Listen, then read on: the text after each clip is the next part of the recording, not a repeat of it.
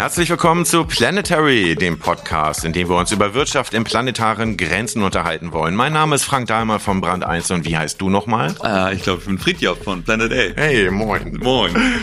Heute geht es um die Biodiversität und wir hören uns mal an, wie die Nachrichten der Zukunft so aussehen könnten.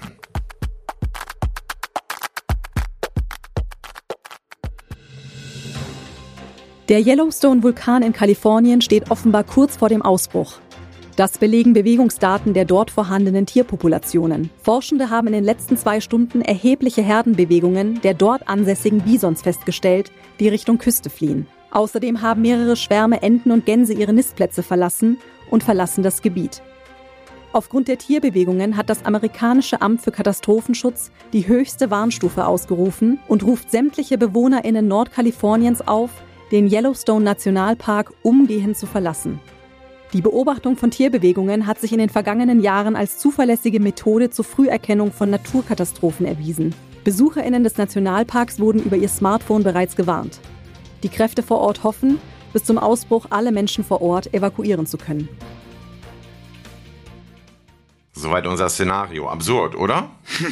ja, kann man sich heute kaum vorstellen. Wir werden nachher nochmal hören, warum das in naher Zukunft Realität werden könnte. Da sind wir aber noch lange nicht. Momentan befinden wir uns in einer sogenannten Zwillingskrise. Was ist das?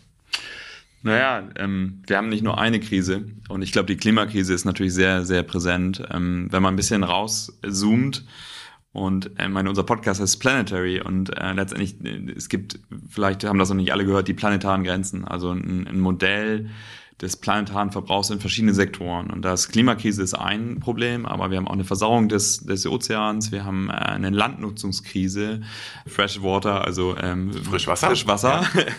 ähm, genau, und wir haben halt vor allen Dingen auch eben eine große Biodiversitätskrise, also einen Artenverlust an einer Geschwindigkeit, wie wir ihn noch nie hatten. Und ähm, das ist natürlich unglaublich da eigentlich reinzuzoomen und eigentlich zu sehen, wie groß ist diese Krise. Und ich glaube, omnipräsent ist die Klimakrise und deswegen Zwillingskrise. Also sie ist Faktor 20 weniger in den Medien präsent als die Klimakrise. Ja. Und natürlich finde ich zu Unrecht. Ja.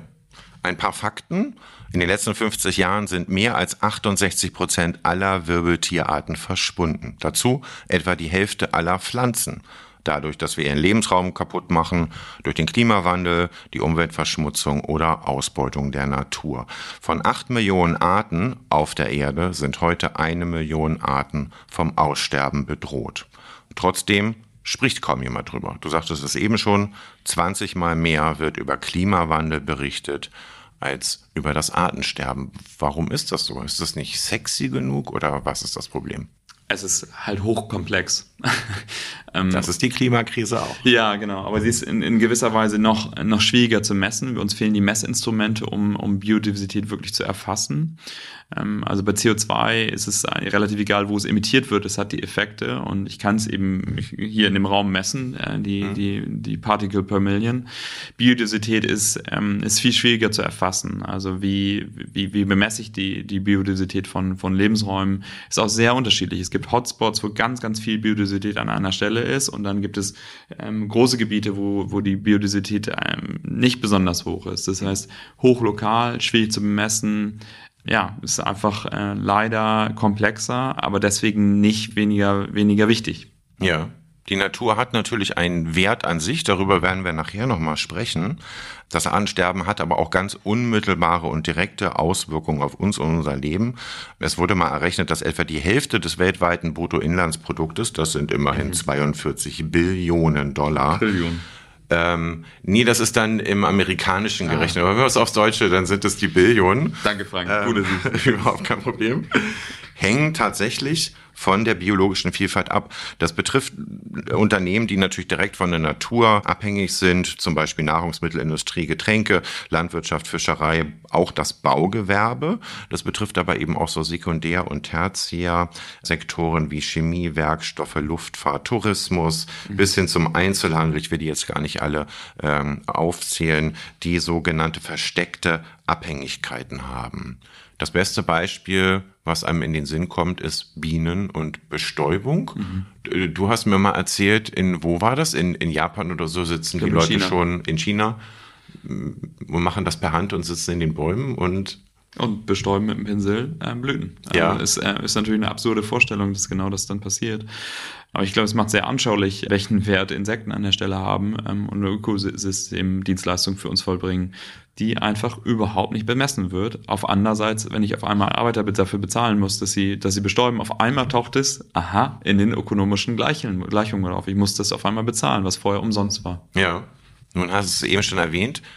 Artenvielfalt ist auf der Erde nicht gleich verteilt. Es ist irgendwie unfair, aber es ist so. Ähm, wenn man an Artenvielfalt denkt, dann denkt man sofort eigentlich immer an den Regenwald. Und wir machen es uns, finde ich, immer so ein bisschen einfach, indem man dann zum Beispiel auf Brasilien zeigt und sagt, Mensch, äh, halt's doch euren Wald am Amazonas nicht Mhm. ab. Und dann lehnen wir uns zurück auf unser Sofa und machen hier so weiter wie immer. Mhm. Wie kann man das verändern? Bra- Brasilien hat ja auch ein Recht auf Entwicklung. Wie, wie kann man denn da eine Fairness reinkriegen? Ja, das ist, äh, finde ich, eine sehr berechtigte Frage. Ich war ja viel reisen und ähm, ich meine, wir haben in großen Teilen einfach die Ökosysteme ehrlicherweise hier schon zerstört, die auch sehr artenvielfältig waren.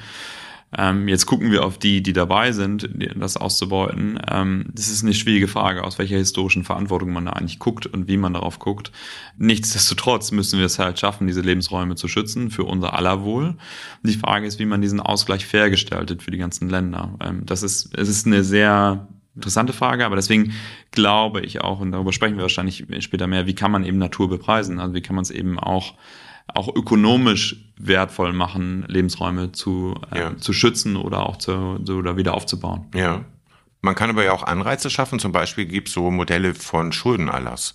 Dass man auf Länder zugeht und sagt, hm, ihr habt äh, Schulden hier und da, wir erlassen es euch und dafür fasst ihr bestimmte Territorien nicht an. Funktioniert das schon in der Praxis? Weißt du das? Äh, Wenn ich ehrlich bin, ist es nicht genau mein Thema. Das heißt, ich kann es Ja. nicht, nicht, nicht genau äh, bemessen, aber ich glaube, es ist auch ähnlich wie, wie, wie die Klimakrise ist. Ich meine, wir haben historisch hohe, hohe Emissionen gehabt und, ähm, und damit finde ich einen größeren Anteil an dem Problem, was jetzt da ist, ähm, als die jährlichen Emi- Emissionen jetzt, sondern muss historisch gucken, welche Emissionen wir hatten. Und ich glaube, eine gleiche Logik kann man auch, auch hier anwenden, dass, wir- dass wir eine größere Verantwortung haben. Ja. Wir schauen jetzt mal ganz bewusst nicht in den Regenwald, sondern wir schauen auf ein viel größeres Ökosystem, welches uns jedoch in der Regel verborgen bleibt, nämlich unter Wasser. Hallo, mein Name ist Ulrike. Ich bin ähm, Meeresbiologin, habe ursprünglich Genetik studiert und mikrobielle Ozeanographie und seit ein paar Jahren beschäftige ich mich jetzt mit Korallenriffen. Wir haben 2020 Reefs gegründet, eine Organisation, mit der wir Korallenriffe wieder aufbauen. Ulrike Freund ist das, Mitgründerin von Reef und zu dem Zeitpunkt, als ich mit ihr gesprochen habe, hat sie in einem Hotelzimmer in Miami gesessen und bei etwa 40 Grad vor sich hingeschwitzt. Es tat mir ein bisschen leid. Ähm, Korallen, Aber sie hat's gemacht. Aber Vielen sie Dank. hat's gemacht. Und äh, sie kam gerade aus Kolumbien, da will ich gleich nochmal drauf ähm, äh, zurückkommen. Ich glaube, da war es noch wärmer. Ähm, Korallenriffe sterben ab. Man schätzt in den letzten Jahren so 30 bis 50 Prozent der ursprünglichen Riffe, die jetzt schon verloren sind. Ähm, nun sehen Korallen nicht nur hübsch aus, ähm, sie sind auch ideal direkt für uns als Küstenschutz zum Beispiel. Sie helfen gegen Stürme und Hurricanes als Wellenbrecher sozusagen. Und sie sind eines der wichtigsten Ökosysteme auf unserem Planeten. Ein Viertel aller Meeresbewohner lebt in oder von Korallenriffen. Deswegen werden sie auch die Regenwälder der Meere genannt, ein Hotspot der globalen Biodiversität.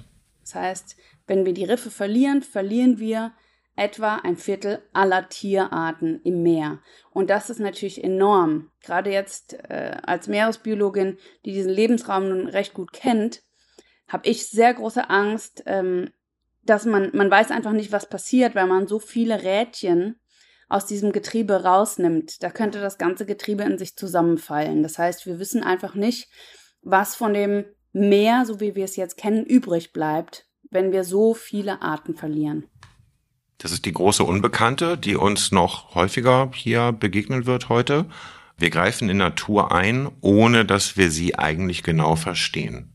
Ja, exakt. Irgendwie gehen wir davon aus, dass wir das machen können oder wir machen uns keine Gedanken und machen es einfach. Und es ist klar, dass es irgendwann kippen muss. Ja. Nur, dass wir, weil wir nicht wissen, wann es kippt, macht es halt nicht besser, sondern es wird halt irgendwann kippen. Äh, logischerweise ist es die Ökosystemdienstleistung, die wir da bekommen for free, dass die, wenn da nichts mehr ist, die gar nicht mehr funktionieren. Aber wir sehen halt auf der einen Seite die Überfischung, was, was, was das produziert. Wir sehen aber auch positive Effekte von Schutzzonen, mhm. wie sie dann wieder dazu führen, dass sich Fischbestände auch wieder aufbauen. Mhm. So, aber letztendlich, wir, wir also ich habe das Gefühl, wir spielen Jenga mit einem ganz hohen Turm mhm. und der wird immer wackeliger und wir ziehen aber noch, noch einen Stein und noch einen Stein und noch einen Stein und wir haben eigentlich keine Ahnung, wie hoch der Turm ist und was passiert, wenn er wirklich umkippt. Ja. Und das ist, ähm, wir sind sehr limitiert in dem Wissen dieser Systeme, was irgendwie krass ist. Ja. Reef versucht, diesen Turm zu wenig wieder zu stabilisieren, nämlich Korallenriffe künstlich äh, zu errichten. Ist ein Startup, was eigentlich aus der ETH in Zürich entstanden ist, so eine Mischung aus Meeresbiologie und Kunstprojekt. Mhm. Eine der drei Gründerinnen ist Künstlerin. Und sie haben versucht, so ein System zu erfinden, Riffe anders aufzubauen, als es bisher immer versucht wurde. Durchaus wissenschaftlich fundiert und ästhetisch ansprechend. Wir haben ein modulares System entwickelt aus äh, Steinen, die wir Bricks nennen also zu Deutsch etwa Ziegelsteine. Das hört sich so ein bisschen langweilig an, aber wir, bei uns heißen die Reef Bricks und die sind ähm, aus 3D gedrucktem reinem Ton. Und durch diesen 3D-Druck, das ist ein Extrusionsdruck, äh, den wir da benutzen, entsteht eine ganz spezielle äh, Oberflächenstruktur, die schon an sich für Korallenlarven, also für das ähm, Ansiedeln neuer Korallen, gut funktioniert. Und dazu haben wir verschiedene Oberflächen-Patterns, äh, also Oberflächenstrukturen designt, die da noch draufkommen, so etwa im Zentimeterbereich. Da erforschen wir gerade, welche geometrischen Formen sich dort eignen, um Korallenlarven noch besser ähm, zu ermöglichen, auf diesem neuen Riff zu wachsen. Und zudem bieten diese, wir nennen das strukturelle Komplexität, diese Komplexität auf allen Skalen eigentlich, von der Millimeter über die Zentimeter bis zur Metaskala, bieten sehr viel Lebensraum einfach für alle möglichen Arten in diesem Riff, sodass wir also von Beginn an eine sehr hohe Biodiversität damit erzielen können. Und das haben wir in unserem ersten Pilotriff in Kolumbien, das ist jetzt ein Jahr im Wasser, auch schon gesehen, dass das wirklich gut funktioniert und waren da total froh, dass unsere Hypothesen da so weit aufgegangen sind. Man kann sich das ein bisschen vorstellen wie so Lego-Steine, mhm. die aufeinander gesteckt werden. Ähm, man kann diese Bricks auch ohne Probleme unterm Arm nehmen und damit tauchen und dann dort zusammensetzen. Und äh, sie sprach eben von diesem Test in Kolumbien. Das sind so, ist es noch nicht so groß, 15 Quadratmeter, glaube ich, etwa so hoch wie ein Mensch. Und nach drei Monaten war da schon eine Fischvielfalt fast so hoch wie in einem echten Riff. Es ist schon auch erstaunlich, wie schnell Natur sich regenerieren kann.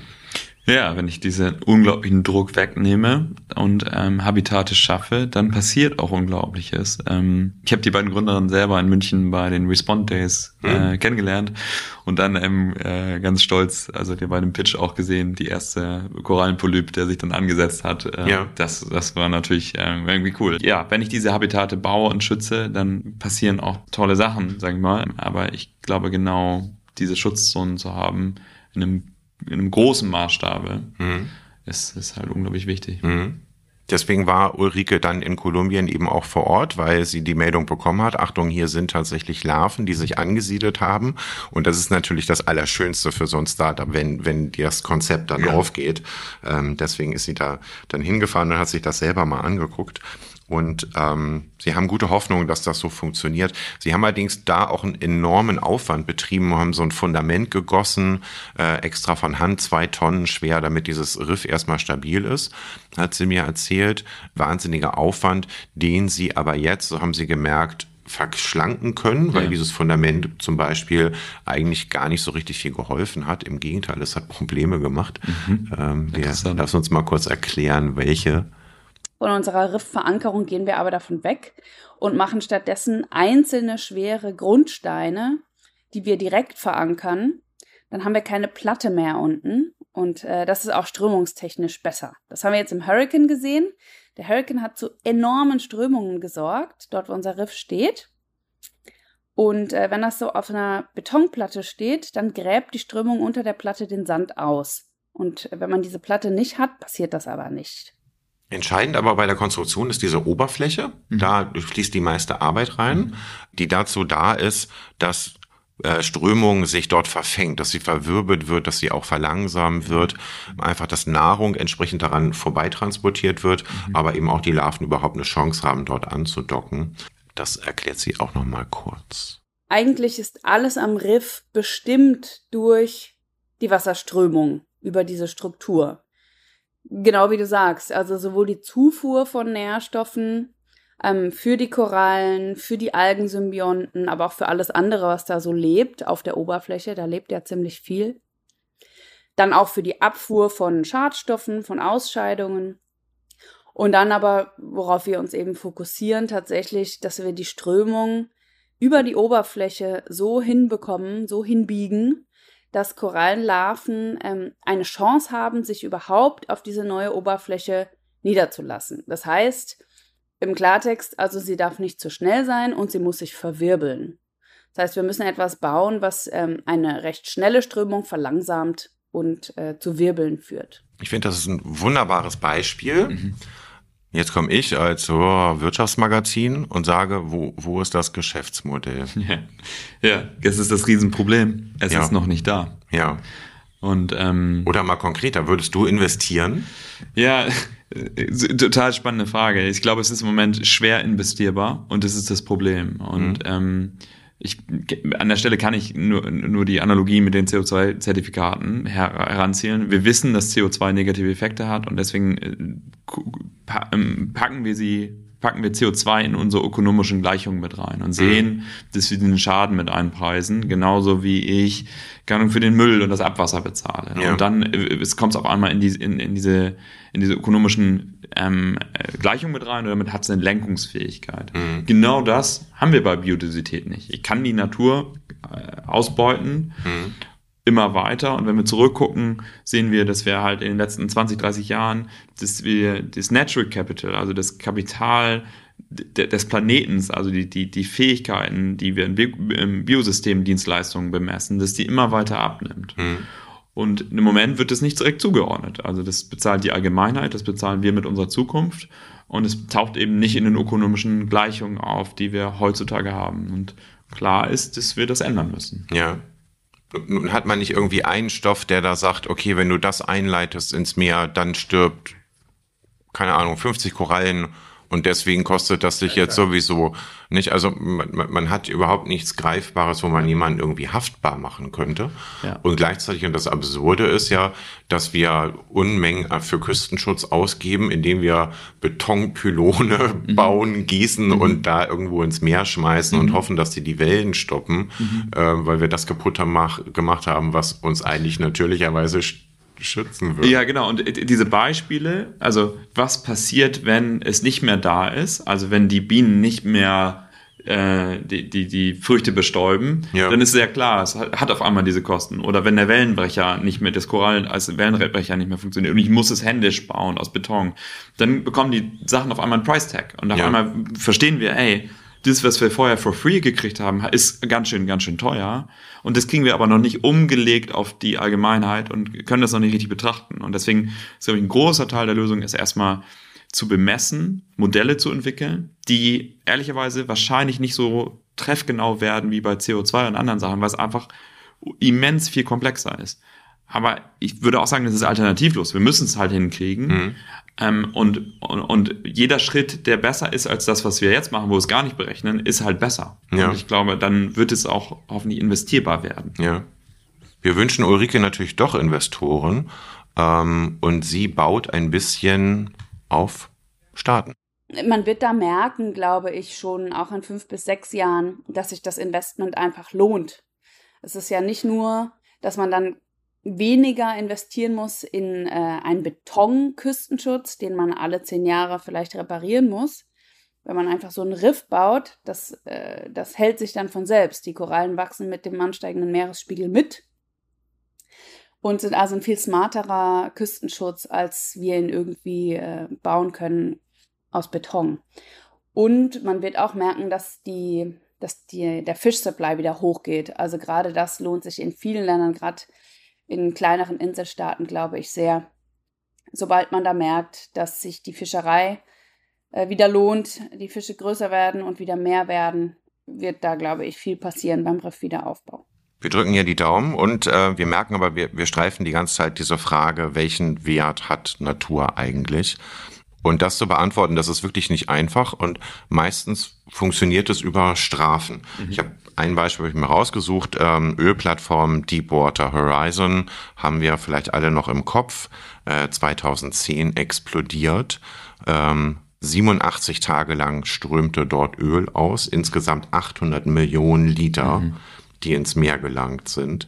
BP, Betreiber äh, bzw. Mieter dieser Plattform, hat damals 4,5 Milliarden Dollar Strafe zahlen müssen und nochmal 38 Milliarden Dollar zu, als Rücklage zurückgelegt, um Umweltschäden damit beseitigen zu können. Man kann also sagen, die verschmutzte Fläche damals und die ganzen gestorbenen Tiere damals hatten etwa einen Wert von 45 Milliarden Dollar. Weiß ich nicht. klingt, klingt ein bisschen absurd. Was mich mir, na, ich darf jetzt nicht sagen geärgert, weil das ist deine Rolle, ähm, gewundert hat, ist, dass die, die Folgen, BP hat im gleichen Jahr dann tatsächlich 5 Milliarden Dollar Verlust gemacht, mhm. Geschäftsverlust, mhm. aber gleichzeitig stieg der Umsatz um über ein Viertel. Mhm. Also der Boykott, Boykott der Verbraucher war kaum zu spüren, der Image-Schaden war ganz schnell wieder verflogen und mhm. BP hat in diesem Jahr so gut verdient wie selten zuvor. So, und jetzt will ich von dir Empörung hören. Ja, ich, ich also ja, ähm, und vor allen Dingen drückt es aus, dass wir nicht in der Lage sind, es exakt zu bemessen. Also wie was es ist es ist eine Zahl, alle diese Zahlen sind sehr hoch und ich glaube für einen Autonomalbürger sind so ja, okay, es sind Riesenstrafen, es ist Riesengewinn, hm. steht das eigentlich in Relation ja oder nein? Und hm. ich glaube, es drückt vor allen Dingen aus, mh, dass wir die Firmen nicht langfristig accountable halten und dass wir nicht genau wissen, was kostet das eigentlich und welchen Ökosystemschaden richtet es denn an. Hm. Ist es richtig, dass es eine massive Strafe ist? Ja, auf jeden Fall. Ähm, aber es drückt unser Unvermögen aus, ist noch nicht richtig darzustellen. Mhm. Das würde ich da auf jeden Fall rausnehmen. Mhm. Was ich habe auch immer so das Gefühl, dass es uns emotional nicht so richtig packt. Also vielleicht, vielleicht ja. geht's, geht's mir auch nur so. Ähm, Vielleicht, weil uns Natur immer irgendwie auch fremd geblieben ist. Ich meine, das hat einen Grund, warum die Menschheit Städte ge gegründet hat, warum es mhm. die Menschheit versucht, Natur so weit wie möglich irgendwie von sich fernzuhalten, weil mhm. Natur eben Millionen Jahre lang für den Menschen Feind war. Ja. Ähm, was Bedrohliches, was er irgendwie aus seinem Leben fernhalten wollte. Ähm, und nun auf einmal merkt, dass das in die falsche Richtung geht und dass er umsteuern muss, was nun einfach nicht so einfach ist. Ähm, ja. Und wir merken, dass wir die Komplexität des Ganzen einfach nicht verstehen. Und ähm, das führt mich zu meinem nächsten Gast, nämlich jemand, der versucht, diese Komplexität zu verstehen mhm. und der mit Natur kommuniziert. Und das hat überhaupt nichts Esoterisches an sich. ähm, davon ist der Mann weit entfernt. Ich spreche von Martin Wikelski. Ja, ich bin Martin Wikelski, Direktor am Max-Planck-Institut für Verhaltensbiologie und Professor an der Universität Konstanz und ich arbeite als Ökologe am globalen Tierwanderungen. Martin gilt als Erfinder des Internets der Tiere. Das klingt irgendwie total lustig und irgendwie nach Disney. Du hast ihn mal kennengelernt, persönlich. Mhm. Ja, ein Freund Konstantin, der hat, ähm, hat mich äh, eingeladen mit auf ähm, eine Interspecies Animal ähm, Konferenz in Berlin zu kommen und dann war ich da und dann hat er mir Martin vorgestellt und dann habe ich mit Martin gesprochen und dachte so, hey, was für eine abgefahrene Idee. Also äh, ich komme ja selber aus als Internetunternehmer und ähm, die Idee quasi äh, ein Internet der Tiere zu bauen, wo ich über weiß, wo welches Tier wann ist und das in Realtime, ist halt so eine abgefahrene Idee und kommt zurück, glaube ich, zu dem Punkt, dass wir das System halt noch nicht ganz verstehen. Und je besser wir das System verstehen, desto bessere Rückschlüsse können wir ziehen. Und sag mal, da ist Martin, würde ich sagen, der Meister drin. Ja. Er sagt einmal kurz, was er da macht. Das Internet der Tiere ist ein Zusammenschluss der intelligenten Sensoren, die wir draußen haben, nämlich der Tiere. Und es Spannende dabei ist, dass Tiere ja jetzt mit uns kommunizieren können über elektronische Sender. Das heißt, wir schließen diese Sender zusammen, damit verstehen wir den Zusammenschluss der Tiere und damit haben wir den Informationsfluss von den Tieren ins Internet der Tiere und damit eine Gesamtinformation über das Leben auf der Erde. So, und er sagt das so trocken irgendwie, dass man erstmal gar nicht die Dimension begreift. Und ich habe mir auch, man kennt das aus Naturfilmen, ja. nicht? Dann gibt's so eine Amse, die hat dann irgendwie so einen Sender und dann sieht man, ja, die fliegt hier und dahin mhm. und äh, haut mich nicht vom Hocker. Und dann merkt man aber, hey, es geht hier nicht um eine Amsel, es geht bei Martin konkret um 10.000 verschiedene Tiere und Tierarten. Und das öffnet den Horizont auf einmal gewaltig. Und man hat, man bekommt einen, einen ganz anderen Blick auf das, was dort passiert. Also als ich ihn kennengelernt habe und wenn es bis hierhin geht, das ist noch so ein bisschen, du denkst so, hey, ja, okay, bisschen verrückt, aber ich glaube, jetzt macht es gleich Bumm im Kopf. Ja. Martin arbeitet mit ganz vielen kleinen Sendern und auch mit Mobilfunk, mit Satellitentelefon, Internet der Dinge und er hat sogar eine eigene Antenne auf der ISS, äh, das Icarus-Projekt. Es ist ein deutsch-russisches Projekt und äh, deswegen seit dem Krieg leider abgestellt worden. Ich komme nachher nochmal drauf zurück, wie das wiederbelebt werden kann. Und ja, welche Informationen sammelt er da? Er nimmt sich GPS-Daten natürlich der Tiere, die Höhe, in der sie sich aufhalten, den Luftdruck, Feuchtigkeit, aber auch Beschleunigung zum Beispiel, woraus er rückschließen kann, wie geht es dem Tier eigentlich, welchen Gesundheitszustand hat es gerade.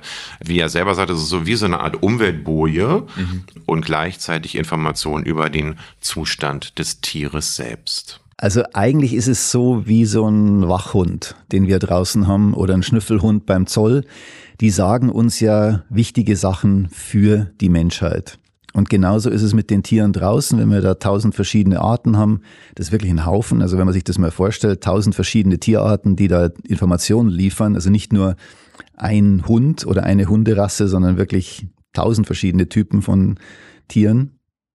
Ähm, die wissen natürlich sehr viel und die können uns zum Beispiel sagen, oh, im Südsahel äh, kommen gerade wieder die Wanderheuschrecken aus dem Boden oder die, die Flughunde in, in Ghana oder im Kongo sagen uns, oh, ich habe gerade äh, den Wirt von Ebola getroffen, ich habe hier Antikörper in der Produktion und versuche mich gegen Ebola oder wehre mich gerade gegen Ebola, aber hier, hier sitzt der Wirt. Oder Vogelgrippe ist gerade ein Riesenthema. Wir können über über die Enten, die jetzt in, am Poyang Lake in China sitzen, sagen, oh, die haben jetzt gerade ähm, alle zusammen hohes, hohe Körpertemperatur, ein bisschen Fieber. Das heißt, da entwickelt sich die nächste äh, Vogelgrippe-Epidemie. Und dann können wir eben sagen, wo gehen die hin? Wann kommen die zu, nach Europa zum Beispiel? Also es gibt ganz, ganz viel, wo wir von den Tieren wirklich aus diesem Wissensschatz lernen können. Und es schaut auch immer mehr so aus, als wenn wir zum Beispiel Naturkatastrophen zumindest lokal über Tiere ähm, vorhersagen können, weil die eben dieses Netzwerk an Informationen haben und wir wissen eben, dass ein Netzwerk sehr viel besser ist als Einzelinformation. Also da hat man dann emergente, also herausspringende neue Messeigenschaften, die man als einzelner Sensor nicht hat. Und das ist unglaublich spannend. Man kennt es von den Handys, wenn die Leute die Handys beim im Autofahren dabei haben, dann kann man sagen, oh, da kriegt man jetzt eine äh, Information über den Verkehrsfluss. Man kann genau voraussagen, wie lang brauche ich zur Arbeit oder nach Hause. Und im Prinzip ist es, basiert das alles nur auf irgendeinem dummen Handy, das nur die Position gibt. Wenn man sich jetzt vorstellt, die Tiere geben uns sehr viel mehr als nur eine Position, sondern geben uns super genaue Informationen über das Leben da draußen. Und wenn man das zusammenfasst, dann hat man natürlich äh, ein, ein unfassbar geniales Messsystem für alles, was in der Welt passiert. Also der Ansatz ist, Tiere werden unsere Ohren, unsere Nasen, unsere Augen mhm an Orten und an einer Vielzahl, wo wir niemals hinkommen würden. Ähm, ein anschauliches Projekt ist zum Beispiel Schafe und Ziegen, die er ausgestattet hat am Ätna, am Vulkan. Und äh, wo er dann beobachtet hat, anhand der Bewegungsdaten, äh, dass die den Berg verlassen, und zwar rund fünf Stunden, bevor der Vulkan ausbricht. Flüchten die und äh, Er kann relativ genau sagen, innerhalb der nächsten fünf Stunden, irgendwann wird der Seismograph dann anschlagen und dann hat man es auch als Messung da, mhm. aber weit später, als die Tiere selber das spüren. Abgefahren. Ne? Äh, total abgefahren. Und äh, ich habe mich dann gefragt, ich habe mich auch mit ihm darüber unterhalten, ob das ein erlerntes Verhalten ist. Ob äh, der Ätna, muss man dazu wissen, bricht relativ regelmäßig aus, ist kein so gefährlicher Vulkan und es ist durchaus möglich, dass Schafe und Ziegen im Laufe ihres Lebens das mehrmals mitbekommen mhm. und irgendwann auch spüren, ach Mensch, das ist das wieder und ähm, hauen ab. Also es könnte sein, dass es ein erlerntes Verhalten ist, aber wie machen die Schafe das? Von den Tieren merken wir eben, das ist so ein bisschen eine Blackbox. Wir können nicht genau wissen, was die selber wissen. Aber das ist ja auch bei jedem Hund so. Wenn ich einen Spürhund mitnehme als Lawinenhund oder beim Erdbeben und da die Leute unter dem, unter dem Geröll finde, da weiß ich auch nicht, wie macht denn der Hund das? Für mich ist nur wichtig, der kann das. Und das ist das, was wir halt jetzt im Moment machen, dass wir sagen, wir geben den Tieren erstmal die Möglichkeit, mit uns zu kommunizieren. Beim Hund ist es einfach, der zieht an der Leine oder bellt. So eine Ziege oder ein Reh oder ein Adler, das ist ein bisschen schwieriger. Da braucht man halt dann die Interpretation über die Biologen mit diesen elektronischen Tags. Aber die können auch mit uns reden. Und dann können wir eben sagen, okay, jetzt müssen wir schauen, was sagen die uns und wie interpretieren wir das? Und bei den äh, verschiedenen Tieren am, am Ätna zum Beispiel, da schaut's jetzt wirklich so aus, dass, das, äh, dass die da eine Vorahnung haben. Das ist natürlich nur lokal, weil diese Zeichen offensichtlich nur lokal ausgesendet werden von was da am Berg passiert, an dem Vulkan passiert. Es kann auch sein, dass das nur am Ätna funktioniert. Wir wissen da noch viel zu wenig drüber. Aber es schaut wirklich so aus. Wir haben das jetzt auch intern immer gemacht, dass wir uns gegenseitig dann wirklich auch E-Mails geschrieben haben. Du, ich glaube, morgen bricht der Vulkan wieder aus. Und um auch dann ein, ein Record, eine, eine Bestätigung zu haben, dass wir das wirklich uns selber da vorhergesagt haben. Und das schaut inzwischen ziemlich gut aus. So ein anderes Beispiel sind Tsunamis. Mhm. Auch da hat er herausbekommen, dass äh, die Tiere vorher geflohen sind, weit bevor der Mensch selber die Information hatte, dass ein Tsunami gekommen ist. Und da ist es relativ ausgeschlossen, dass Tiere dieses Verhalten irgendwie erlernt haben, weil ein Tsunami ist viel zu selten, mhm. äh, als dass es in der Lebensspanne jetzt mehrmals vorkommen würde. Ähm, und das ist, glaube ich, auch die Kritik, mit der er sich so rumschlagen muss, dass dann ja gedacht wird, okay, das muss irgendwie evolutionär äh, weitervererbt worden sein von einer Generation auf die nächste und ähm, das doch relativ unwahrscheinlich erscheint und ähm, das scheint auch die Hauptkritik an seiner Arbeit zu sein. Genau, das ist natürlich auch eine große Kritik von meinen Biologenkollegen, dass die sagen, ja, so ein Tier kann doch nicht evolvieren für die Vorhersage von irgendeiner Naturkatastrophe. Stimme ich völlig überein.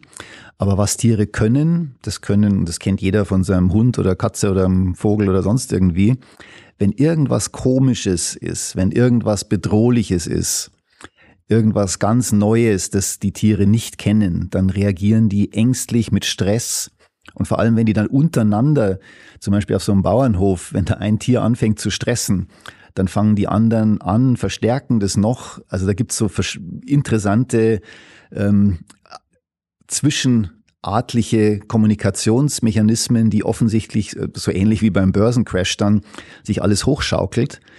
Und äh, so stellen wir uns das vor, dass das wirklich nur die Angst vor dem Unbekannten ist, das sich dann gegenseitig hochschaukelt. Wissen wir aber auch noch nicht genau, kann man jetzt sicher sagen.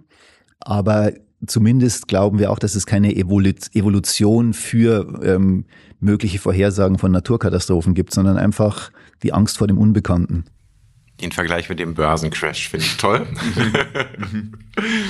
Der passt sehr gut. Ähm, was Martin daraus machen möchte, ist eigentlich ein Frühwarnsystem. Findest du das realistisch? Äh, ja, ich glaube, sag mal, es sind ja ganz neue Informationen und diese Muster zu erkennen und zu validieren, wenn er das eben also geschafft hat. Ähm, wir verstehen es noch nicht. Also mhm. wir verstehen nicht, wie es funktioniert. Wichtig ist, dass es äh, quasi funktioniert. Mhm. Ein ähm, kein anderes Beispiel, wir haben ja auch, wir fangen ja erst gerade an zu verstehen, dass Bäume miteinander kommunizieren über Duftstoffe und andere Sachen. Also mhm. ich glaube, unser Wissen, wie das funktioniert, die Frage ist super wichtig. Ich glaube, man muss erstmal sagen, es funktioniert sicher. Mhm. Und wenn wir das validiert haben, dann sollten wir es unbedingt nutzen. Und ich glaube, wir haben gerade die Möglichkeit, uns an so ein gewaltiges Netzwerk anzuschließen und mhm. Informationen daraus zu holen. Ähm, wir wissen, was das Netzwerk Internet mit uns gemacht hat und wie es uns miteinander verbunden hat. Und die Möglichkeit, diese Daten quasi die Tiere interpretieren zu können, ich glaube, wir wissen noch gar nicht, was wir nicht wissen. Und mhm. das wird sich äh, so, und wir haben gerade ein riesengroßes Messinstrument. Also so ähnlich wie das James Webb äh, Space äh, Teleskop oder der Hubble ist vielleicht viel besser zu merken, na okay, wir können viel weiter gucken, viel mehr sehen und viel mehr verstehen. Und das ist, finde ich, ein genauso spannender Moment gerade hier, wo wir einfach merken, hey, da ist was, das fangen wir an zu verstehen. Wir können es in der Komplexität noch gar nicht begreifen, aber wir sehen, da sind Muster und die sind validierbar. Und mhm. das ist ja total spannend. Mhm. Jetzt haben wir ja, im Moment haben wir ja 10.000 Tiere, glaube ich. Es werden natürlich Stück für Stück immer mehr, die er da aufbaut. Und es ist ja jetzt schon eine riesige Menge an Daten, mhm. wo man jetzt ja technisch irgendwie eingreifen muss und sagen muss, ja. das ist ein normales Verhaltensmuster, das ist ein abnormales ja. Verhaltensmuster.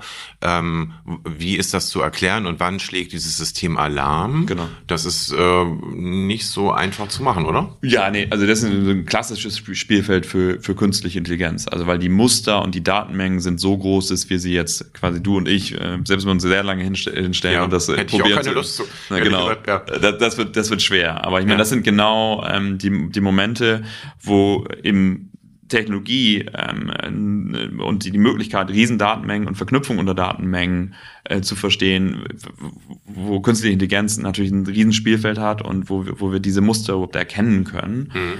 Das heißt, ähm, wir müssen einfach anfangen, mit diesen großen Datenmengen zu experimentieren und die Muster finden zu können. Ähm, und das ist halt super spannend. Ja. Am Ende soll das mal führen zu einer Art, wie, wie bei der Tagesschau der Wetterbericht, mhm. so eine Art Tierbericht, mhm. was wir eben auch im Szenario am Anfang der Sendung hatten. Das ist so der Weg, wo Martin hin will. Genauso stellen wir uns das vor, dass man sagt, ähm, äh, Wetter sagt uns heute das und das und so und die Tiere ähm, zeigen uns an, hier da oben ist das und das passiert und hier erwarten wir ähm, ähm das, das Waldfeuer oder hier ist gerade eins ausgebrochen oder äh, in der Zone müssen wir aufpassen, weil da äh, spielen gerade die Tiere verrückt und dann kommt irgendwie so die, die akute Meldung rein und dann heißt es hier, die, die Tiere auf Simoilue vor Banda Aceh sind gerade ins Hochland abgehaut, bitte hier jetzt schnell Leute weg von der Küste, der nächste Tsunami kommt und so. Ich meine, die, die, diese Sachen gibt's ja alle. Das ist ja nicht, nicht an den Haaren herbeigezogen. Weil zum Beispiel auf dieser Insel Simoilue, da ist es wirklich so, dass die Kinder in der Schule Lieder lernen die ihnen sagen, wenn die Hühnchen verrückt spielen und die Wasserbüffel abhauen, dann lass alles stehen und liegen und renn hoch ins Hochland, weil dann überlebst du. Und das äh, ist ziemlich, äh, ziemlich wichtig für die Leute vor Ort natürlich. Wetter ist eigentlich perfekte ähm, Analogie, die er da zeigt. Also ich glaube, mhm. keine Ahnung, 100 Jahre zurück und jemand hätte dir gesagt, ey, in drei oder in fünf Tagen scheint die Sonne und dann einen Tag später regnet das, das ist ja, ist ja Magic. Mhm. Also wenn man, wenn man sich einfach mal zurückversetzt, dass, dass jemand irgendwie in drei Tagen dann sagen konnte, wie das Wetter werden wird, also die mhm. Interpretation der, der, der Natursysteme, diese Komplexität. Und da sehen wir auch diese Analogie, je besser die Computer werden, desto besser werden die Vorhersagen, mit diesen unglaublichen Datenmengen überhaupt umzugehen. Ja. Und ich, ich finde, das ist, ist auch deswegen ein sehr passendes Beispiel, was Martin da wählt. Ja. Er hat auch die, die Corona-Pandemie untersucht, mhm. beziehungsweise welche Auswirkungen es hat, dass der Mensch auf einmal nicht mehr ganz so mobil war mhm. und ähm, nicht mehr ganz so viel gereist ist, nicht mehr auch nicht mehr ganz so viel in die Natur vorgedrungen ist. Und ähm, das war auch ganz interessant, was da rausgekommen ist. Die Tiere reagieren da unmittelbar drauf, ähm, zum Beispiel, dass sie näher in Städte kommen oder in die Städte wieder reingehen, näher an Straßen hingehen und manche Sachen bleiben dann aber auch sozusagen als, als Kultur, als kulturelles Wissen bei den Tieren bestehen nach dieser Zeit. Und da könnte es dazu kommen, dass es wirklich dann massive Änderungen gibt. Weil wir haben ja solche Sachen, zum Beispiel die Amseln waren vor 100 Jahren noch ein, ein scheuer Waldvogel und haben sich irgendwann mal dafür entschieden, jetzt doch in die Städte zu gehen und können das auch und sind da überall jetzt. Und so könnte man sich das vorstellen, da waren irgendwelche Zeiten, wo das dann mal gegangen ist und wo die Tiere eben merken, äh, sie werden zum Beispiel jetzt nicht geschossen oder nicht überfahren oder nicht äh, vertrieben. und dann eben wieder näher auch an den Menschen hinrücken, auch in anderen Zeiten. Weil die haben vielleicht noch diese, diese Idee von vor 70 Jahren, irgendwie nach dem Krieg hat jeder, was weiß ich, Hasen gejagt. Und deswegen sind die unglaublich scheu, aber jetzt merken sie, ah, das ist ja, man, man kann das ja, man kann ja näher an diese Menschen hinrücken, die machen ja gar nichts. Solche Sachen können sich relativ schnell dann in der Kultur von Populationen von Tieren oder von Arten durchsetzen. Und ähm, ist vielleicht auch wichtig für uns zu sehen, dass diese genetischen Änderungen in diesen Bereichen eher unwichtig sind und dass die kulturellen Änderungen im Tierreich wahrscheinlich sehr, sehr viel wichtiger sind. Also diese ganze Idee, dass wir vor eben 200 Jahren über Darwin gemeint haben, ja, die Gene sind alles und die bestimmen uns, äh, scheint sich immer mehr durchzusetzen, dass das nicht so stimmt, sondern dass die Kultur, die kulturellen Anpassungen auch im Tierreich sehr viel wichtiger sind für die gesamte Entwicklung. Und das sind auch spannende Erkenntnisse. Macht mir auch Hoffnung, dass wir uns auch ändern können, wir Tiere. Mhm. Ähm, kleinen Nachtrag dazu noch zur ISS. Ähm, Martin hat erzählt, dass im nächsten Jahr ein neues System aus so kleinen Mikrosatelliten ins All starten soll. Das wird dann ein offenes System sein, an dem sich alle beteiligen können. Die Kanadier und die Spanier haben schon angekündigt, dass sie ihre Satelliten da auch mit dazuschalten wollen. Ähm, und insofern ist diese Episode mit der ISS im Moment nur eine kurze Unterbrechung. Es wird danach weitergehen und sogar noch viel, viel stärker. Ja. Ähm, also dieses Wissen, was er da angebohrt hat, das wird nicht verschwinden, ähm, sondern das wird größer werden.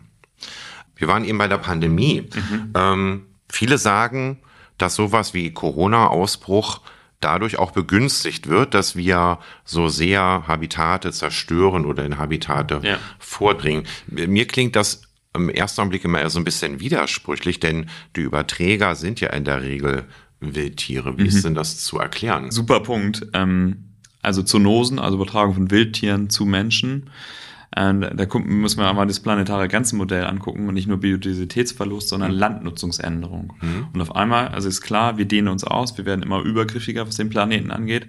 Und wir grenzen den Naturraum immer weiter ein. Das heißt, die, die, diese, wir sind halt ganz oft unmittelbar oder roden ab und Menschen leben äh, in, einem Grenzgebiet zu, zu Wildtieren. Und logischerweise ist dadurch mehr Kontakt und ich habe gar nicht diese Pufferzonen dazwischen. Und das macht es einfach wahrscheinlicher, dass es äh, Viren, die bisher dann irgendwie weit im Urwald oder irgendwo waren, dann überspringen können, weil wir immer weiter vorrücken. Und ich finde es interessant, wenn wir an Wildtiere sind nah an Straßen oder an Gebäuden denken, dann, dann kann, mag manchen irgendwie die, der Gedanke kommen, warum sind denn die so nah bei uns? Ich glaube, es ist genau andersrum. Wir dienen uns ja aus mhm. und wir gehen nah an die ran. Ähm, mhm. Und das ist, ist finde ich, eine bessere Betrachtungsweise oder ja. eine realistischere Betrachtungsweise. Ja. Die Lösung wäre mehr Land für Tiere, für Natur. Man, es gibt so ein Modell 50-50. Ja, das Modell ist von einem Hörbuch oder einem Buch, was ich gerade lese, Ministry of the Future, ähm, wo man eben in eine Zukunftsvision reingeht, ähm, die ja, also ich will es gar nicht zu, weg, zu weit anteasern, wo, mhm. wo, wo man aber übereinkommt, dass man ähm, 50 Prozent äh, dem Tierreich oder der Pflanzenwelt der Biodiversität widmen und 50 Prozent den Menschen gibt äh, mhm. und äh, es dann abgesteckte Grenzen gibt. Ja. Wir kommen über diesen Umweg wieder zu der Frage, welchen Wert hat Natur eigentlich? Wie berechnet man das? Äh, was ist Luft wert? Was ist Wasser wert? Also Dinge, die eigentlich niemandem gehören und die überall vorhanden sind oder zumindest sein sollten. Ähm, und ich habe mich da zu unterhalten mit Sonja Stuchtey von Landbanking. Mein Name ist Sonja Stuchtey und ich bin Co-Founder und Co-CEO der Landbanking Group. Bei der Landbanking Group, was machen wir dort? Wir wollen Natur investierbar machen, das sagen viele. Wir transferieren den ökologischen Wert, den wir zu jedem Stück Land ermitteln, in äh, Kapitalmarkt- und Finanzmarktfähige Produkte für Insetting, beispielsweise von ähm, Herstellern, die Nahrungsmittel erstellen und zeigen wollen, dass ihre Nahrungsmittel äh, auf einer regenerativen Landfläche erstellt worden sind, wo Wasser gespeichert wird, wo die Biodiversität gepflegt wird, wo wir Carbon speichern, wo der Humus aufgebaut wird, wo man Erosion entgegenwirkt. Oder aber auch für beispielsweise Versicherungen, die sicherstellen wollen, dass die Spitzen von Flutkatastrophen abgefangen werden, weil die Landbesitzer am Oberlauf incentiviert werden, ihr Land so zu bestellen, dass es wieder Wasser verstärkt aufnimmt, dass eben Humusschichten aufgebaut werden, dass Wurzeltiefen erreicht werden, die es ermöglichen, dass große Mengen an Wasser absorbiert werden können und eben nicht mit viel Bodenerosion den Fluss runterspülen. Das sind mal zwei Beispiele. Also alles, was ermöglicht, dass Investitionsmittel in die Natur fließen und dort die Regenerationsfähigkeit und den Erhalt von natürlicher Kapazität verbessern. Landbanking hat Bank im Namen, ist aber keine Bank. Mhm wird nicht kontrolliert von der BaFin oder irgendwie sowas, ähm, sondern im ursprünglichen Sinne, sagt sie, ist sie Hüter oder Hüterin des eigentlichen Wertes. Es geht also gar nicht um Land, mhm. sondern es geht eigentlich um den Wert, den dieses Land hat, nicht im, nicht im geldlichen Sinne, sondern im übertragenen, im Sinne von Regenerationsfähigkeit. So habe ich das verstanden und ja. du musst mir das ein bisschen übersetzen. Nee, das ist schon, das ist schon total gut. Also die Frage ist, wo, wo finden eigentlich die Probleme und auch die Lösungen ähm, statt, die wir diskutieren? Und das ist ähm, auf dem Land oder in dem Wasser und jetzt hier bei Landbanking geht es um, um das Wasser, also wie wird Farming betrieben, wie, äh, wie wird Forstwirtschaft betrieben. Mhm. Ähm, und es kann eben wirklich Teil des Problems oder ist im Moment größtenteils Teil des Problems. Und wie kann ich eigentlich incentivieren, dass jedes Stückchen Land auch wirklich einen positiven Beitrag äh, leisten kann? Also für Biodiversität, ähm, Humusbildung, damit ähm, CO2-Capturing ähm, quasi in, in der Humusschicht. Und wie kann ich es schaffen, das investierbar zu machen? Mhm. Ähm, das, ist, das ist die Problemstellung, mit der sie sich auseinandersetzen. Ähm, und super spannend. Also auch ein Unternehmen, was wir von Planet A unterstützen. Ja, aber auch super komplex, wie ich dann erfahren musste. ja, das stimmt. Wir wissen, dass die armen Landwirte im Moment ziemlich am Pranger stehen, dass sie, weil über ein Viertel der Treibhausgasemissionen sind zurückzuführen auf die herkömmliche oder auf Landwirtschaft im Allgemeinen. Und es ist im Moment ein eingeschränktes Vergnügen, als Landwirt täglich dieser harten Arbeit nachzugehen und dann auch noch als Klimasünder ähm, am Pranger zu stehen, dass sie zeigen können, wie viel natürlichen Wert, wie viel ökologischen Wert sie eigentlich schon mit ihrem Land stiften. Überhaupt erstmal eine, eine Darstellung dessen, was ich da an, an Reichtum, an Vitalität besitze und geschaffen habe mit meiner täglichen Arbeit. Das kann dann auch genutzt werden, beispielsweise für die Beleihung von Land oder im Falle eines Verkaufs wird immer häufiger von den Banken berücksichtigt, nicht nur die Hektarzahl und welche Neigung dieses Land hat, sondern welche Qualität dieses Land besitzt. Und Qualität ist nicht nur die extraktive Qualität, sondern durchaus die regenerative Qualität. Und dann gibt es natürlich die Möglichkeit, diesen Wertzuwachs, den ich dadurch schaffe, dass ich mein Land nachhaltig, regenerativ bewirtschafte, zu monetarisieren über die verschiedenen Wege, über die verschiedenen Märkte, die sich gerade entwickeln und die ich eben genannt habe mit Insetting, mit Versicherung, mit Offsetting, ähm, zum Teil auch eine Vorfinanzierung von regenerativen Maßnahmen über Insetting-Verträge ich glaube, worüber sie spricht, ist halt das klar zu machen, was in, in Zukunft hoffentlich allen Leuten klar wird, wie mhm. man das macht. Und mhm. ich glaube, es ist das entwickelt sich gerade. Und ich glaube, eben das Beispiel CO2, wir verstehen, dass es einen steigenden CO2-Preis gibt. Da, dann setzen die sich natürlich auch auseinander, wenn sie Humusaufbau haben. Mhm. Ähm, aber eben welchen, welchen Wert hat einfach ein gut bewirtschaftetes oder kann es haben zum Teil der Lösung? Also Thema Biodiversität, Natural Capital. Also wie kann ein Stückchen Land so bewirtschaftet werden, dass regenerativ besser wird und auch mehr Ökosystemdienstleistungen durch dieses mhm. Stückchen Land auch entstehen kann. Mhm. Und ähm, sich damit auseinanderzusetzen und, und sag mal, das ist alles noch nicht klar, aber deswegen ist ja auch ein sehr im, im, im Kern von dem Handeln von der Landbanking Group ist ja auch erstmal das Measurement und das Assessment davon mhm. äh, klar zu kriegen, um überhaupt Metriken zu schaffen, wie ich das beurteile in einer, in einer ja, richtigen ja. Art und Weise. Und ähm, sag mal, es ist, ist total in der Forefront von dem, was passieren muss. Ähm, aber es ist klar, dass es passieren muss. Ja. Was ich verstanden habe, ist, ähm, ich habe auf der einen Seite ein Stück Land, das ist, keine Ahnung, wenn wir mal bei der Landwirtschaft bleiben, das ist total ausgelaugt und da hat man so das letzte bisschen Kraft aus diesem Boden rausgeholt. Und auf der anderen Seite habe ich ein Stück Land, das ist äh, vielleicht über der Biolandbau, ähm, äh, hat das noch äh, entsprechende Fähigkeiten, äh, äh, hat die Humusschicht, ähm, kann entsprechend Wasser aufnehmen und so. Und ich, ich verstehe, dass das eine Stück Land dann wahrscheinlich mehr wert ist mhm. als das andere. Was ich nicht verstehe, ist, wenn ich als Bauer jetzt das gut gemacht habe, dann kommt ja keiner vorbei und schenkt mir fünf Euro. Also wer, wie, wie geht das dann in ein Investment über, dass jemand dann kommt und sagt, hast du gut gemacht, ich gebe dir Geld. Mhm. Also da hört mein Verständnis leider auf.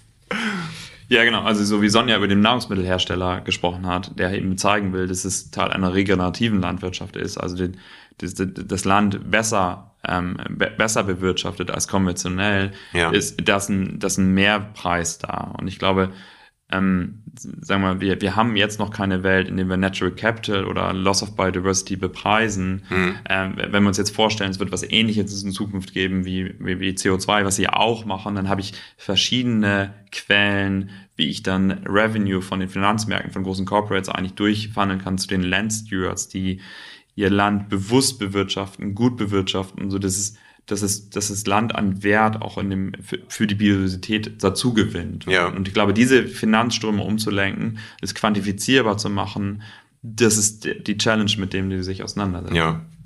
Was ich auch gelernt habe, es geht wohl auch sehr viel um Risiko bzw. Risikovermeidung. Mhm. Wir sehen alle, und jeder Landwirt sieht das, wie durch die Veränderungen des Klimas die Qualität und die Quantität der Erträge zurückgeht oder zumindest sehr, sehr volatil wird. Und das sehen natürlich auch die Nahrungsmittelhersteller. Und deren Bestreben ist, ähm, ihr eigenes Risiko zu minimieren, was ihre Beschaffung betrifft. Das ist was, was sie brauchen, nicht nur, ähm, weil sie ihre Kunden zufriedenstellen müssen. Ähm, auch der, der CFO, der Chief Financial Officer, hat die Wirtschaftsprüfer im Rücken, die sagen, ey, ihr habt hier echt ein Betriebsrisiko. Ähm, das müsst ihr in den Griff kriegen. Da hätte man früher gesagt, ja, dann suche ich mir halt einen anderen einen anderen Produzenten, das ist halt nicht mehr so leicht möglich. Erstens haben alle Produzenten ähnliche vergleichbare Probleme und die werden auch nicht mehr. Das heißt, ich muss plötzlich eine Risikopartnerschaft eingehen. Ich muss als derjenige, der diese Biomasse, Karotten, Rüben, Minze, was auch immer kauft, äh, versuchen, den Hersteller, den Landwirt zu unterstützen, eine Bewirtschaftungsform zu finden, die weniger Risiko in sich birgt, in der Entwicklung der Rahmenbedingungen, in der wir uns gerade befinden. Und diese Vorfinanzierung, das ist etwas, was wir ermöglichen können, indem wir nicht Vorschriften machen. Du musst jetzt, was weiß ich, in folgender Dreifelderwirtschaft arbeiten oder du musst zwei Jahre brach liegen lassen. Es geht uns nicht alleine um das Thema, wir geben dir eine Bewirtschaftungsform vor, sondern es gibt Vorschläge, ihr könnt euch einigen, wie diese Vorfinanzierung funktioniert und dann schauen wir, was hatte Erfolg und an dem Erfolg gemessen wirst du von deinem Abnehmer bezahlt für deine, für deine Investition, für das, was du ähm, an Verdienstausfall hattest, dadurch, dass erstmal die Ernten vielleicht zurückgehen, äh, was du an Investitionen, wirklich an Saatgut, an Arbeitszeit ähm, hineinstecken musstest. Und das landet bei dir als Landwirt und sollte zudem den Wert deines Landes erhöhen. Das ist gar nicht so anders, als wenn ich jetzt in einen Maschinenpark investieren mhm. würde, also neue Maschinen kaufe ja. ähm, und damit irgendwie das Ganze auch abschreiben kann und damit meinen Marktwert steigern kann. Mhm. Genau das soll für Natur auch möglich sein. Genau, und es ist eben äh, diese Abwägung zwischen kurzfristigen und langfristigen ähm, handeln. Und mhm. ich meine, wenn ich es eben schaffe, zum Beispiel regenerative Landwirtschaft, die Erträge können mehr werden. Ich muss aber also eine Durchstrecke ähm, schaffen zu überstehen, wo meine Erträge erstmal weniger werden durch diesen Wechsel von, von mhm. Fruchtfolgen und anderen Dingen. Das heißt, ich muss eigentlich langfristig incentiviert richtig handeln, um, um den Wert des Bodens wieder, ähm, wieder zu erhöhen. Ja. Und ähm, die Reden mit Nahrungsmittelhersteller haben wir jetzt schon gehört, das leuchtet mir sehr ein. Ähm, auch mit Versicherungen zum Beispiel, da geht es dann um Kosten für Hochwasser, mhm. Hochwasserschutz oder auch Sturm, um das Ganze irgendwie abzufedern, aber auch mit Immobilienfonds. Das äh, fand ich äh, Überraschend, zumindest. ja. ja. Weißt du da mehr drüber? Warum ausgerechnet Immobilienfonds? Ähm, nee, weiß ich ehrlicherweise nicht genau. Wenn, wenn du gleich auf Play drückst, ist ja. das bestimmt super interessant für nee, mich. Nee, habe ich rausgeschnitten, habe ich nicht mitgenommen, aber ich verrate es dir trotzdem. Ähm, tatsächlich ist es so, dass es dabei den, um den Mix geht. Mhm. Ja, nicht, dass die sagen, okay, wir haben ja einen Immobilienbestand, wir können das zwar teilweise sanieren und das dadurch besser machen, aber über ein gewisses Maß kommen wir mit diesem Immobilienbestand mhm. vielleicht nicht hinaus. Und dann nehmen sie die Natur mit rein ins Portfolio, um einfach ein bisschen besser gerankt zu werden und das Ganze, diesen ganzen Mix ein bisschen besser aussehen zu lassen. Das klingt mir jetzt tatsächlich zu negativ. Mhm. Ähm, in, äh, das ist ja völlig berechtigt, dass sie das so machen. Danke, Frank, für deine Recherche an dieser Stelle. ja, Richtig gut. Eigentlich solltest du mich bei diesem Thema. Ja, ja, deswegen sage ich ja extra explizit Danke. Da habe ich gerade wieder was gelernt.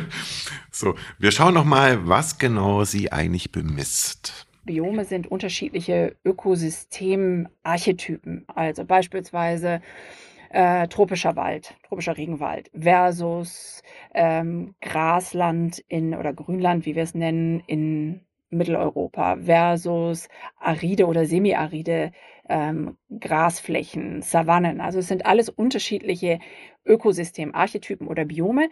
Die betrachten wir auf der einen Seite taxonomisch und auf der anderen Seite, auf der, sodass sich eine Matrix aufspannt, betrachten wir die verschiedenen Ökosystemergebnisse. Das ist einmal auf der Seite der Assets, also der, der wirklich vorhandenen Werte, die auch als, als Vermögen da sind. Das ist der Aufbau von Erde, also Humus. Das ist, der, das ist die Wasserspeicherkapazität.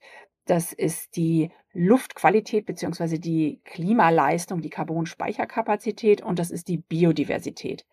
Aus diesen vier Vermögenswerten leiten sich aber auch Services ab, Dienstleistungen, die die Natur für uns erbringt, entweder ähm, in Form beispielsweise von Bestäubungsdienstleistungen. Die leitet sich natürlich ab aus der Biodiversität, oder ähm, die, die Carbon ähm, Removal, also die, die äh, Bindungsleistung, dass man erstmal welche äh, Carbon über ähm, Photosynthese aus der Luft herauszieht. Das sind Ökosystemdienstleistungen. Also über diese verschiedenen Dienstleistungen auf der einen Seite und über die verschiedenen Ökosystemtypen auf der anderen Seite haben wir eine Matrix aufgespannt.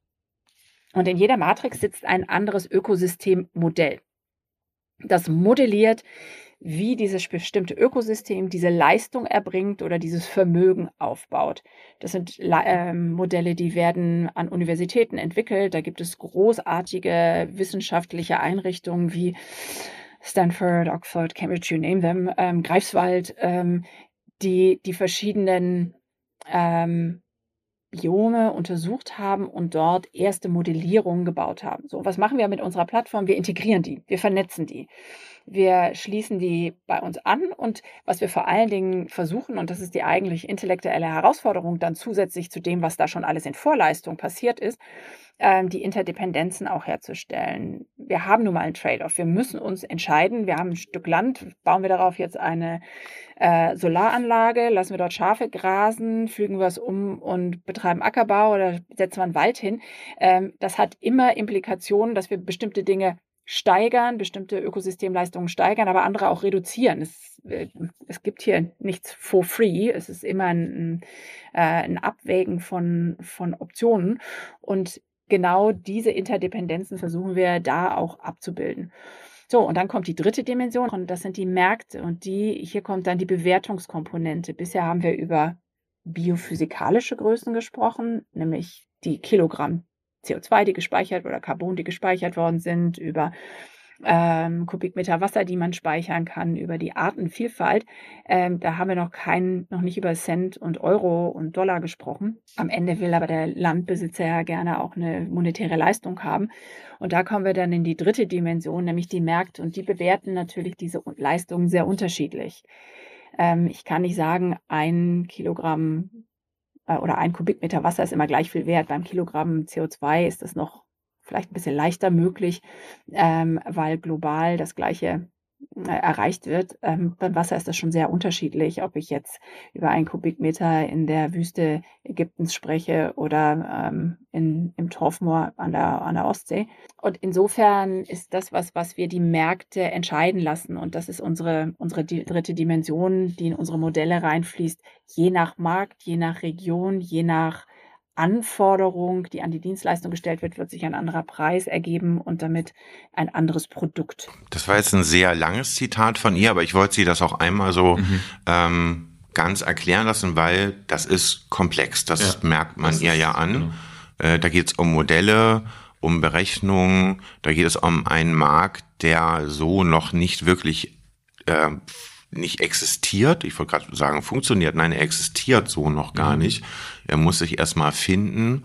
Ähm, und das ist schwierig. Das ist genau wie du sagst. Es ist, es ist komplex. Also, wir sehen das Problem sehr klar. Und wir sehen die Lösung äh, nur schemenhaft und immer genauer. Aber ähm, es hat, äh, sag mal, und, und, und das zusammenzubringen, ist die Komplexität. Ne? Also, mhm ich meine, sie jetzt schon runtergebrochen in diese Bereiche. Also was sie sehr gut sagt, ist, es gibt Trade-offs. Ne? Also Renewables mhm. haben mehr Flächenverbrauch mhm. als äh, klassische Energieerzeugung. Wir müssen gut informierte Entscheidungen treffen, wo wir äh, kein irgendwie Solar bauen in Hotspots von Biodiversität und damit besonders viel kaputt machen und lieber das da machen, wo Biodiversität nicht so groß ja, ist. Also ja. informierte Entscheidungen zu treffen und nicht die eine Krise gegen die andere Krise auf, auszuspielen, weil ich glaube, das, was, was halt nicht passieren darf, ist, dass wir nur die Klimakrise denken mhm. ähm, und dann sagen, komme was wolle, Biodiversität egal. Mhm. Das wäre das Schlimmste, was uns passieren kann. Das heißt, wir müssen schlauer werden und letztendlich müssen wir leider lernen, mit dieser Form der Komplexität umzugehen, weil sie einfach da ist. Wir mhm. können sie nicht ignorieren. Mhm. Ich glaube nicht mal, dass da dieser, dieser Gedanke von Artensterben ist uns in dem Augenblick egal überhaupt vorhanden ist, sondern man wird, es wird ja, einfach gar nicht. Ist ein blinder Fleck. Ist ein blinder Fleck genau. in dem Moment. Ja, genau. genau. Man aber, denkt dann irgendwie, okay, wir müssen Solarenergie, wir müssen Windkraft, wir müssen das ausbauen, wir müssen es irgendwie hinbekommen. Und das müssen wir auch. Und wir müssen es schaffen, das an den richtigen Orten zu bauen, ja. mit den richtigen Lösungen und die richtigen, also die, die informierte Entscheidungen zu treffen, wo, wo das passiert. Ja, ja. Ich glaube, das ist, genau, es ist, ja, ich glaube auch, das ist nicht unbedingt böser Wille an der Stelle. Wir müssen nur schlauer werden, hm. diese Entscheidung besser zu treffen. Hm. Und um die Entscheidung besser zu treffen, müssen wir es messen und müssen ein Verständnis davon haben, hm. wo passiert denn was. Ja. Und sich damit auseinanderzusetzen und das, was, was Sonja da beschreibt, was sie machen, ist, ist cutting edge an der Stelle, aber ist notwendig. Ja deswegen dieses doch sehr aufwendige Modell, wenn man das so hört. Ich habe mich auch explizit nochmal über Biodiversität mit ihr unterhalten. Ein Fehlen von Biodiversität macht uns unsere natürliche Grundlage verletzlich. Wir sind nicht mehr resilient gegen Erkrankungen. Der, das können Pilze sein, das können Parasiten sein, das ähm, können Feuersbrunste sein, das können Starkwetter sein. Und ähm, aus diesem Grunde ist Biodiversität ein absolut zentraler Faktor, nicht nur für die Frage von Buntheit, weil es schön ist, sondern für die Zuverlässigkeit, mit der uns die Natur liefert, was wir von ihr brauchen. Dazu gehören eben alles, was wir schon besprochen haben, unsere natürlichen Grundlagen für unsere Prosperität und natürlich auch für den Klimawandel. Das sieht man ja, wie schmerzlich was passiert, wenn 80 Prozent oder 75 Prozent der Insekten wegfallen, dann fallen Vögel weg, dann fallen, also da, da, hat man einen ganzen Rattenschwanz, der in sich zusammenbricht und damit spricht auch wieder die, die Resilienz unserer Agrarwirtschaft zusammen, weil plötzlich bestimmte ähm, Parasiten dominieren und nicht im Zaum gehalten werden, weil plötzlich die, das Schwarzwild die, die Maisfelder nieder, niederstreckt. Also du hast halt sofort ähm, in, in Balancen ähm, Ungleichgewichte in der Natur, die sich niederschlagen in einer reduzierten Leistungsfähigkeit. So, nun bin ich dann ihr ins Wort gefallen in dem Augenblick und habe gesagt, naja, Artensterben gab es ja erdgeschichtlich betrachtet schon immer, auch in teilweise extrem viel dramatischeren Auswirkungen. Ähm, hat sie aber ganz gut gekontert, finde ich. Hm, dann wollen wir mal hören. Das ist super, super wichtig, dass sich ständig ähm, das weiterentwickelt. Allerdings ist im Moment ein Drittel aller, ähm, aller Arten auf diesem Erdball in Gefahr. Das ist ein Artensterben, das ist steiler und schneller als das als vor 65 Millionen Jahren, als die äh, Dinosaurier ausgestorben sind. Und vor 250, 252 Millionen Jahren gab es ein Artensterben, ähm, das galt als das ganz, ganz große Artensterben. Ich glaube, 94 oder 96 Prozent aller Landlebewesen sind ausgestorben. Was übrigens zurückzuführen ist auf eine Klimaerwärmung durch einen gesteigerten CO2-Gehalt. Interessant, oder? Alles schon mal da gewesen. Und das ist über Zehntausende von Jahren hat sich das entwickelt. Und jetzt ist gerade ein rasantes Sterben allein in den letzten 70 Jahren zu beobachten. Ähm, wenn wir nur ein ganz klein bisschen die Geschichte extrapolieren, ähm, wäre es sehr ambitioniert zu denken, wir gehören zu den vier Prozent der Arten, die überleben werden. Let's do something! Ja, da hatte ich, hatte ich kurz befürchtet, dass sie ihren Humor verloren hat, hat sie dann aber nicht. Dass das noch so hinterherkam. Ähm, wie, wie, lange braucht es, bis so, so ein Markt sich entwickeln kann? Wir haben es, CO2-Zertifikate haben wir ja durchgespielt, ähm, funktionieren so einigermaßen. Ich weiß gar nicht, wie lange wir dafür gebraucht haben. Wie, wie, wie, wie lange würde es dauern, bis so ein Markt zustande kommt? Kannst du das abschätzen? Fällt mir, fällt mir schwer. Ähm, also ich, ich sag mal, auf, also fällt mir wirklich schwer. Ähm, es muss passieren und es muss schnell passieren. Und ich glaube, wir müssen vor allen Dingen erstmal dahin kommen, dass wir die Bio, den Biodiversitätsverlust als äh, nicht nur als irgendwie so eine kleine Krise nebenbei begreifen, sondern dass wir dass wir sehen, welchen Ausmaß das hat. Und äh, Top-Entscheider müssen das, müssen das verstehen und müssen aufhören, das zu verniedlichen als so kleine und der fehlt da hier ein Tier oder so. Mhm. Ähm, das, das sehe ich viel. Ähm, so und ähm, ich, also was mir immer hilft, die, die auch nochmal zu begreifen, jede Art, die weg ist, die ist auch weg und die kommt auch nicht wieder und die kann auch nicht wiederkommen. Es ist, es ist mhm. äh, unumkehrbar. Ähm, so und ähm, es ist auch noch mal ein bisschen anders als als äh, Klimawandel, wo ich hoffentlich CO2 Capture und Storage äh, einfach noch eine Möglichkeit habe, auch Dinge wirklich wieder zurückzudrehen. Ähm, ich will jetzt kein positives Bild hier äh, hier zeichnen, das das wäre das wäre falsch. Mhm. Ich will nur sagen, ähm, die, die, die genetische Vielfalt, die wir verlieren, die ist einfach verloren und wir wissen auch nicht, welche Schätze in, in diesem Genom liegen, was wir dadurch lernen, was, wir, was, was, was dadurch passiert. Und wir verniedlichen diesen Biodiversitätsverlust nur, weil wir ihn nicht greifen und quantifizieren können. Und ich glaube, da müssen wir hinkommen, ihn besser zu verstehen, äh, zu, besser zu verstehen, ihn zu quantifizieren und auch loszurennen, obwohl wir es noch nicht gesamt verstehen. Also ja. es ist leider komplexer, aber wir müssen trotzdem anfangen zu handeln. Ja. Hat das dann eine Mitschuld, dass wir zum Beispiel, also ganz viele NGOs, ich will die Namen jetzt nicht nennen, dann immer mit dem Eisbären zum Beispiel werben und man dann vielleicht irgendwie so geistig so bei so einzelnen Tieren ist, die man auch kennt und um die es einem auch leid tut, aber das große Ganze irgendwie nicht so ganz thematisiert wird? Ich glaube, es sind alles total gute Versuche zu zeigen, welchen Wert Natur hat. Also ich, ich würde da nicht von Mitschuld sprechen. Ich, es ist ja komplexes darzustellen. Mhm. Und wir sehen ja eigentlich live, wie wir anfangen, ich habe ja von diesem Jenga-Turm, der im Schwanken ist, wie wir den einfach überhaupt erst anfangen zu verstehen. Also mhm. ich, ich, ich, ich glaube, dass wir verstehen es einfach noch nicht. Und wir müssen, glaube ich, ähm, verstehen, dass es gefährlich ist und dass wir was tun müssen. Und wir müssen dann trotzdem halt einfach Metriken entwickeln, um es auch investierbar zu machen, eben wie CO2-Zertifikate. Ja, okay. Mich hat das heute wirklich ein Stück weit vorangebracht. Ich, da war vieles dabei, was ich vorher nicht wusste. Mhm. Ähm, insofern danke für das Thema. Hm, danke, Frank. Ähm, und äh, wir hören uns wieder in 14 Tagen mit einer neuen Ausgabe unseres Planetary Podcasts. Dann mit dem Thema Kraftstoffe oder Energie da überlegen wir uns mal. Würfeln wir gleich nochmal, wie wir das machen. Ich wäre auf jeden Fall sehr dankbar und würde mich freuen, wenn ihr dann wieder zuhören würdet. Ja, das Vielen geht Dank. mir ganz genauso. Okay. Tschüss. Tschüss.